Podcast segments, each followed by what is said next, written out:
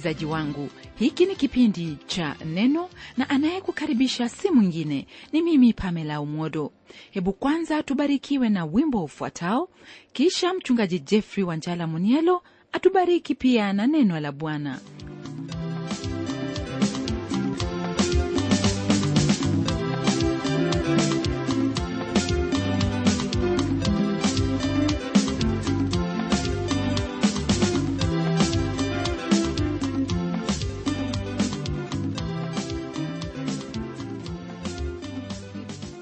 nalibariki jina la bwana siku hii ya leo ndugu msikilizaji nikiwa na imani kwamba mungu amekuwa pamoja nawe na ya kuwa umeendelea kuuona utukufu wake maishani mwako neema na rehema zake zikiandamana pamoja nawe. Kutokana na mafundisho ambayo tumeendelea kuwa nayo kutoka kwenye kitabu hiki naamini kwamba umejifunza yale ambayo yanakufaa kama mtoto wa mungu kusudi uishi katika maisha hayo ambayo ni ya kumpendeza mungu daima. Kama unavyofahamu ulimwengu umejaa uovu umejaa uongo udhalimu wizi ufisadi na mambo mengine kama yale ambayo yamefanya jamii nyingi kuwa katika hali ngumu zaidi. Hili ndugu msikilizaji siyo jambo ngeni hata kidogo kama vile tulivyoona bali ni jambo ambalo lilikuwa likitendeka hata yapata miaka 21 iliyopita. Hiyo ni kwa mujibu wa hiki kitabu cha mika ambacho tumekuwa tukijifunza kuhusu yale ambayo watu wale wa israeli walikuwa wakitenda ambayo hayakuwa ya kumpendeza mungu bali yalimfanya mungu kughadhabika na hata kuwahukumu. Hilo ni jambo ambalo wafaa kufahamu na kuishi ukilijua maana siku moja utasimama mbele zake mungu na kuhukumiwa. Kama tulivyoona kwenye kipindi kilichopita tulifahamu kwamba hali ya umma ilikuwa ni tofauti kabisa maana watu walikuwa wakitendeana maovu walikuwa ni waongo walikuwa ni wadhalimu watu ambao hawangeweza hata kuaminiana hata kati ya mke na mume. Leo hii kwenye somo letu la leo twaendelea kuona hayo ambayo yalikuwa yakitendeka kwenye taifa hilo katika kitabu hiki cha mika sura ya 7 tukianzia aya hiyo ya tano hadi aya ya 15 kwenye sura hii ya saba ndugu msikilizaji lile ambalo twalizingatia hasa ni kuhusu jinsi ambavyo mungu asamehe dhambi kwa sababu yeye ni mungu na kwa sababu ya yale ambayo huyatenda neno la mungu kwenye aya ya tano linalo haya ya kutwambia msimwamini rafiki msimwekee kiongozi tumaini ilinde milango ya midomo ya kinywa chako ili mkeo alalaye kifuani mwako asijue habari. Kwa mujibu wa hili ambalo twalisoma kwenye aya hii msikilizaji maandiko haya yanadhihirisha jambo ambalo lilikuwa ni bovu mno lililokuwa likitendeka wakati ule. Wakati huo kama vile ilivyokuwa watu wale walikuwa ni watu ambao walikuwa wamejiendeleza katika maisha yao watu ambao walikuwa wamefanikiwa. Naam twahitaji kufahamu kwamba ni lazima katika kizazi hiki kuchukua na kusimamia msimamo wetu wa lile ambalo twaliamini. Bwana wetu yesu kristo alisema kwamba tusifikiri ya kuwa ameleta amani ulimwenguni bali hakuleta amani ila upanga. Hiyo ni kwa mujibu wa kile kitabu cha injili ya mathayo sura ya 1 aya hiyo ya 34 na kwa ufahamu wako mradi tupo katika ulimwengu huu na mradi kuna uovu ulimwenguni. Ni lazima vita vitaendelea kuwepo magombano yataendelea kuwepo kati ya hilo ambalo ni la kimwili na hilo ambalo ni la kiroho kati ya giza na nuru na kati ya yale ambayo ni mema na hayo yaliyo mabaya. Mwokozi wetu bwana yesu kristo akinena kwenye kile kitabu cha mathayo sura hiyo ya 1 aya hiyo ya 35 na 36 aendelea kwa kusema hivi kwa maana nalikuja kumfitini mtu na babaye na binti na mamaye na mkwewe na mkwe mtu na adui za mtu ni wale wa nyumbani mwake. Hili ndugu msikilizaji tunalolisoma hapa ndilo ambalo lilikuwa likitendeka wakati ule wa nabii mika. Haya ndugu msikilizaji ni mambo ambayo kwa hakika yaonyesha kwamba wakati ule mambo yalikuwa katika hali hiyo ambayo haingeliwezekana kumwamini mtu awaye yeyote. Leo hii twaishi katika kizazi ambacho maneno ya mtu hayana msingi wowote ule wala hayana maana. Maana mtu yaweza kusema hili sasa na dakika chache baadaye anasema kwamba hilo ni jambo ambalo hakulisema na wala halijawahi kufikiriwa. Ndugu msikilizaji hauwezi ukaamini kila kitu unachokisoma na wala kila kitu ambacho unakisikia kwenye redio au runinga katika kizazi chetu cha leo. Lakini hata hivyo ni vyema kwako kama mtoto wa mungu kujaribu kila jambo nasema hivi kwa njia iliyo wazi kabisa tena kwa uhakika wa moyo kwamba ni vyema ujaribu kila kipindi unachokisikia kwenye redio hasa zile ambazo zahubiri habari za neno lake mungu.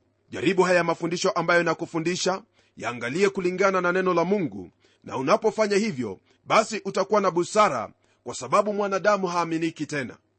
Jambo hili siyo jambo ambalo ni ngeni kwako maana wafahamu kwamba kuna wengi ambao wamewahadaa watu kwa kuhubiri neno hili na wengine wamewahadaa watu katika tabaka hizo za uongozi na hata imekuwa kwamba mke au mume hawezi kuaminika kwa njia moja au nyingine kwa sababu ya jinsi hali imekuwa miongoni mwa wanadamu.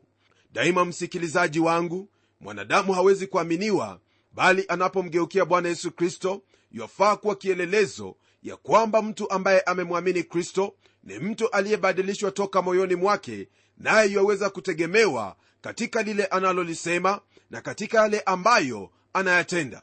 Tunapogeukia aya ya sita, neno lake bwana laendelea kwa kutwambia hivi.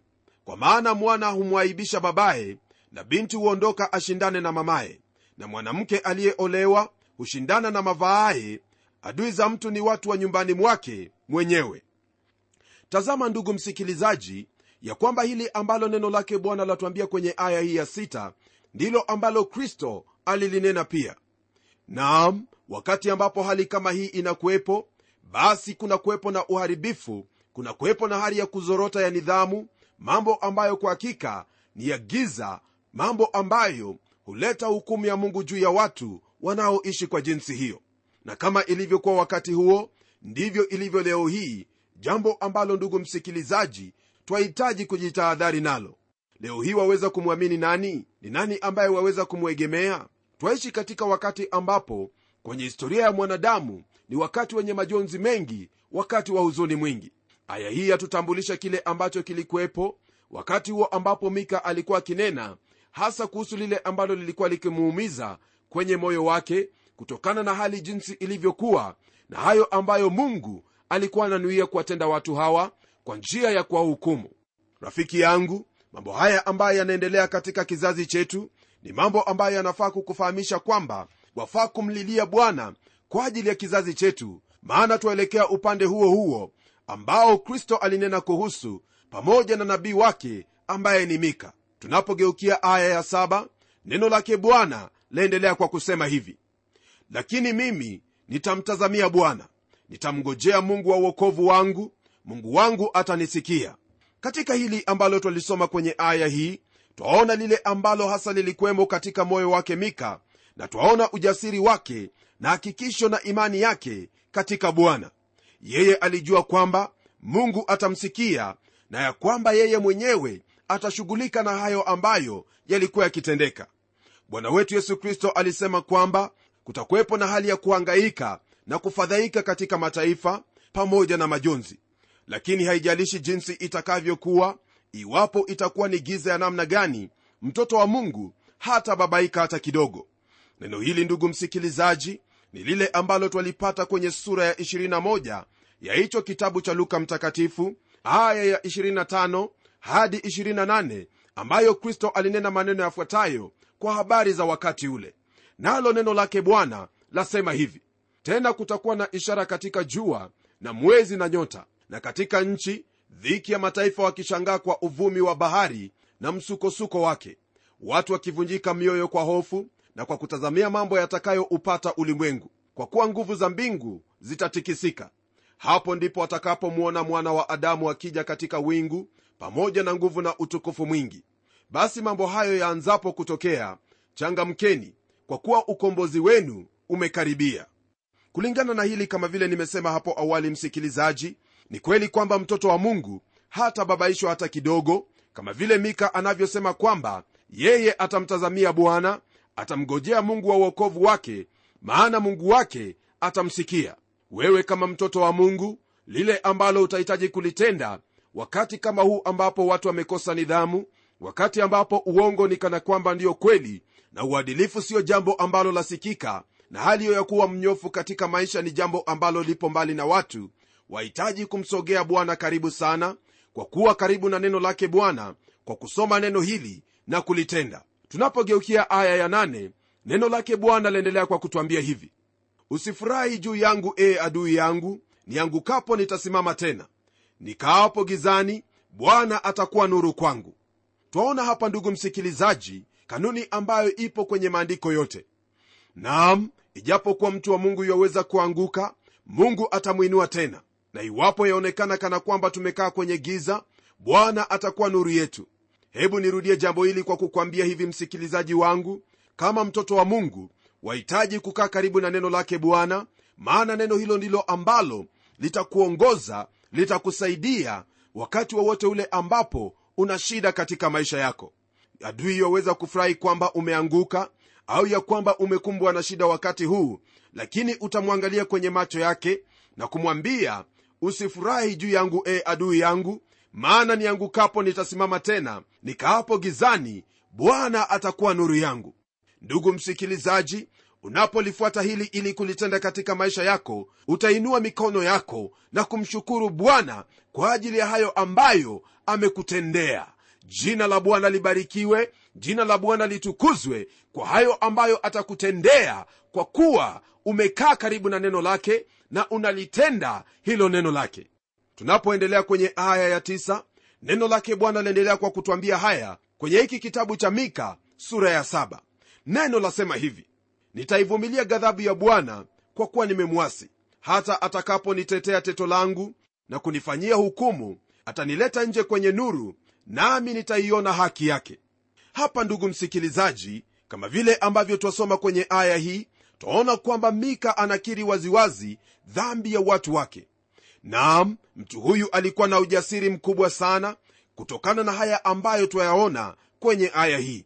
Yeye anajinyenyekeza mbele zake mungu kusudi mungu atende mapenzi yake.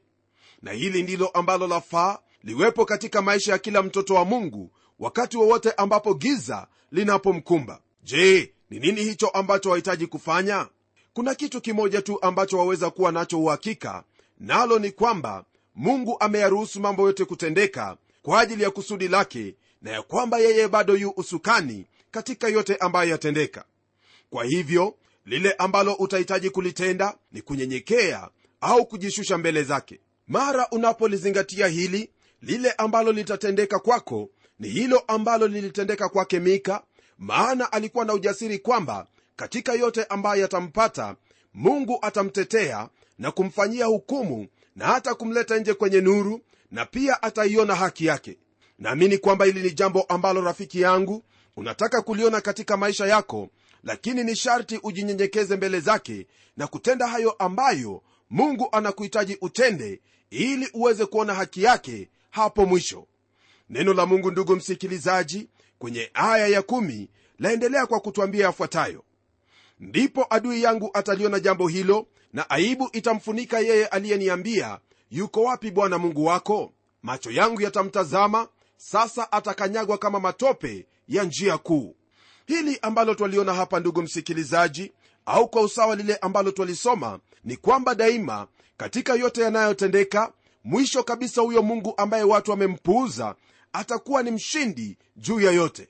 Leo hii waweza kumcheka yule ambaye ni mwongofu yule ambaye anasema kwamba amemwamini kristo lakini elewa kwamba siku hiyo itakapofika utafahamu hili ambalo nabii mika amenena hapa. Na kama vile wenzetu husema msikilizaji yule anayecheka mwisho ndiye hucheka vyema. Na hivyo hivyo ndivyo ambavyo ningependa kukwambia ya kwamba leo waweza kudhihaki waweza kumtenda mtoto wa mungu mabaya waweza kumdhulumu waweza kumfanyia yote ambayo una uwezo wa kuyatenda lakini mwisho kabisa utafahamu ya kwamba mungu huyo ambaye amekuwa akimwamini ndiye mtetezi wake nawe utakuwa mahali pabaya. Kama vile nimekuwa nikikuelezea kwenye vipindi vilivyopita ya kwamba kuna ushahidi wa kila namna wa kuonyesha kwamba huyo mungu wa israeli yu hai na mwana wake yesu kristo aliyemtuma yu hai na pia ndiye muhukumu wa ulimwengu wote. Atahukumu sio wale tu waliokufa bali pia wale walio hai. Na kwa hivyo hauna njia yoyote ya kukwepa hukumu yake. Je utaweza kusimama mbele zake mungu?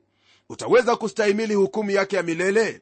Ni vyema ufikirie jambo hilo na kuacha njia zako hizo za kuwadhulumu watoto wa mungu na kuwadhihaki kwa sababu wanamtegemea mungu ambaye ni mkuu kukuliko. Kwa hivyo ni vyema ufahamu jambo hili kwa kuwa mungu hadhihakiwi kile unachokipanda ndicho utakachokivuna tunapoendelea kwenye aya ya11 neno lake bwana laendelea kwa kutwambia hivi.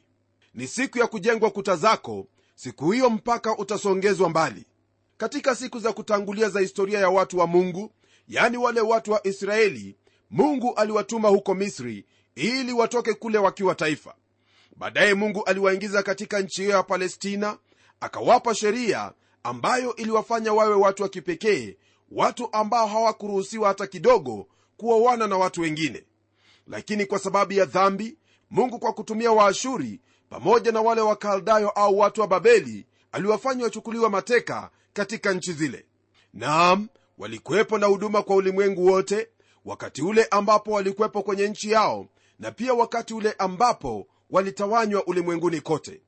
Lakini hapa tazama neno la mungu lasema kwamba na siku ya kujengwa kuta zako siku hiyo mpaka utasogezwa mbali hili ndugu msikilizaji ni jambo ambalo bado halijatendeka lakini wakati ambapo kristo atarudi ni lazima litatendeka maana ahadi ya mungu yasimama milele tena ni imara nayo ni lazima itatimia. Tunapogeukia aya ya12 neno lake bwana aliendelea kwa kutwambia hivi. Siku hiyo watakujia kutoka ashuru na miji ya misri na kutoka misri mpaka huo mto na kutoka bahari hii mpaka bahari hii na kutoka mlima huu mpaka mlima huu.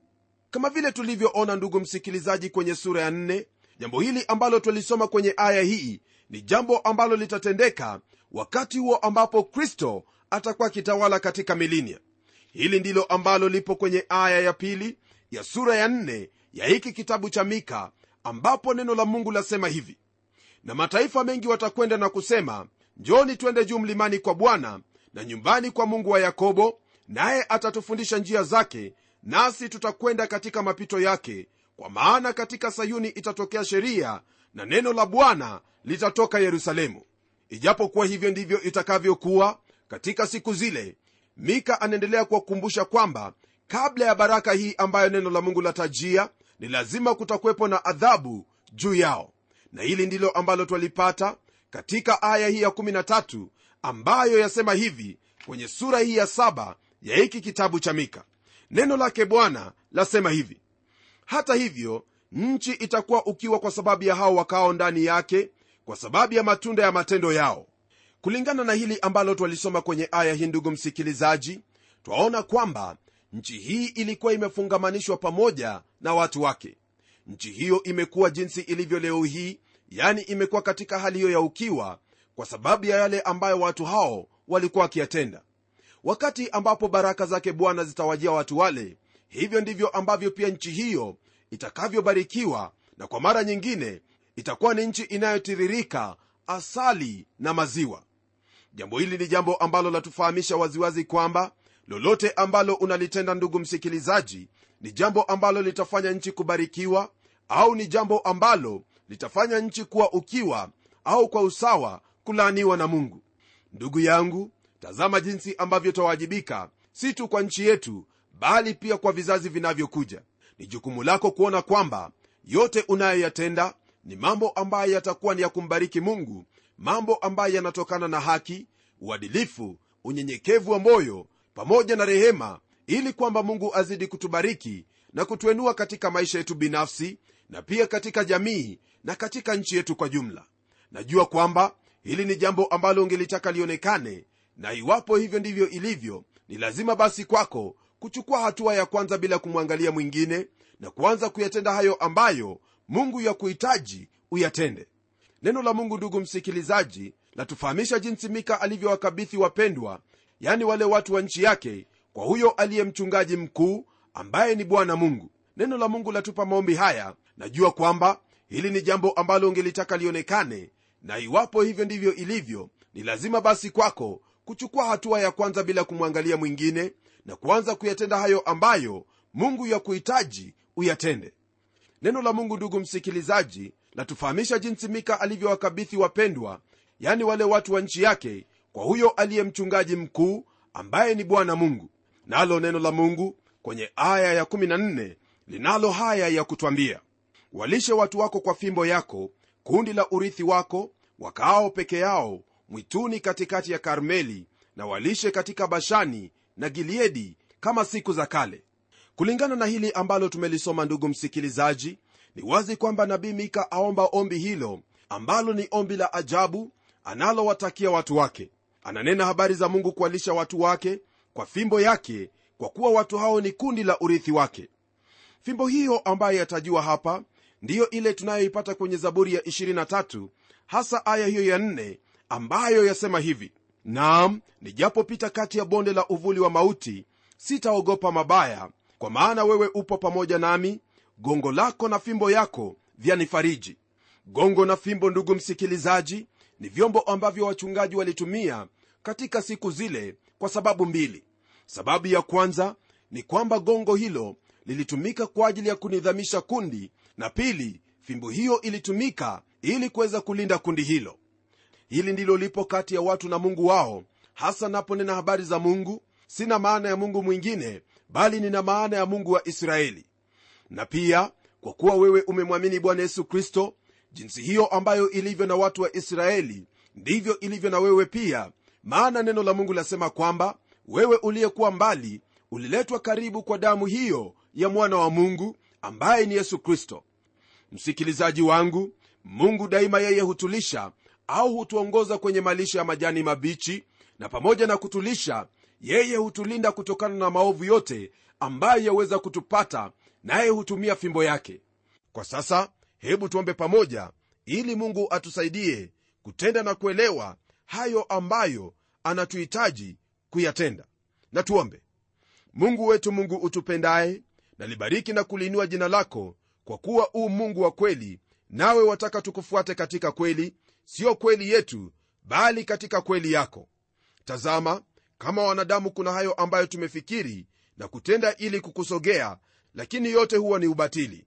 Twaomba pamoja na msikilizaji wangu ya kuwa hayo ambayo tumejifunza hadi sasa yatakuwa mwelekeo wa hilo ambalo wahitaji tutende kwa habari za ibada yetu kwako. Twakushukuru kwa kuwa utaendelea kuwa pamoja nasi pamoja na kutumulikia njia hiyo ambayo ni ya haki kwetu kuishi na kukusogea hili naliomba kwa imani nikijua kwamba ndilo utakalotutendea maana tumeomba katika jina hilo la yesu kristo aliye bwana na mwokozi wetu.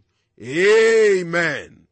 Hakika rafiki msikilizaji kama unavyojua mwanadamu ametapatapa kwa muda mrefu kwa habari ya kutoa ibada kwa mungu. Leo hii kwenye mafundisho yetu tumeona na kusogea hilo ambalo litatuelekeza kwa jinsi hiyo ambayo jibu la mwanadamu kwa jumla litapata kujibiwa ni jinsi gani ambayo yaweza kumsogea mungu na kukubalika kwake. Na hadi tutakapokutana tena kwenye kipindi kijacho naamini kwamba utakuwa pamoja nami kusudi tuweze kuchambua na kufahamu hayo ambayo mungu anataka kutoka kwetu wanadamu. Na hadi wakati huo na kutakia heri na baraka zake mwenyezi mungu. Ni mimi mchungaji wako jofre wanjala munialo na neno litaendelea